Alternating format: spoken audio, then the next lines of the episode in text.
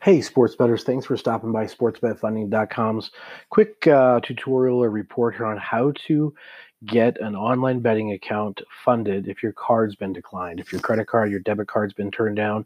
And we're going to talk specifically about Bovada, Bookmaker, and and MyBookie.ag. Those are three of our top A-rated sports books that we're an affiliate with, and we work with directly and closely, and have a very tight relationship with. And one of the reasons why we started SportsBetFunding.com is because there is many, many, many, many.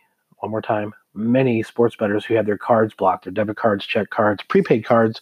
Um, and again, the, the difference between the two, let's be very clear, is one's tied to a bank, just like your debit card. If you had a checking account there and it's tied to your, your you know, you have a debit card which you use out and about. And let's say another kind, which is called a prepaid card, which is something you would get at say a Walmart or a Target, and you put 100 bucks on it or 50 bucks or whatever the case, and they charge you a fee to have that card.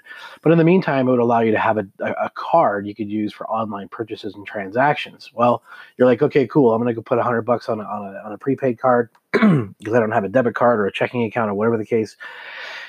And you go to Bovada, you go to uh, MyBookie, or you go to uh, Bookmaker, any of them really for the most part, and then you get turned down. And that's mainly because the banks have put blockages in place to prohibit that. And it's not that it's illegal; they're just trying to make it difficult, which they do a very good job of. Which is why we're here.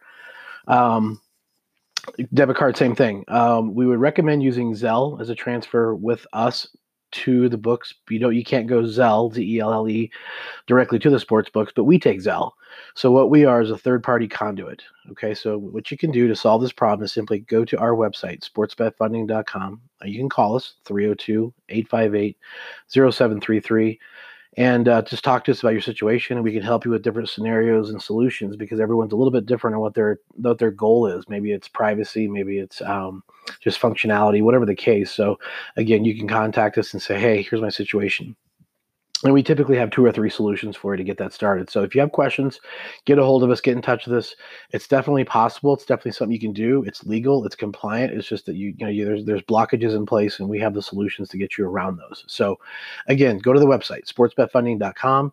That's www.sportsbetfunding.com, or call us 302 um, 858 0733, and we'll be happy to take care of you. All right, guys, go get it.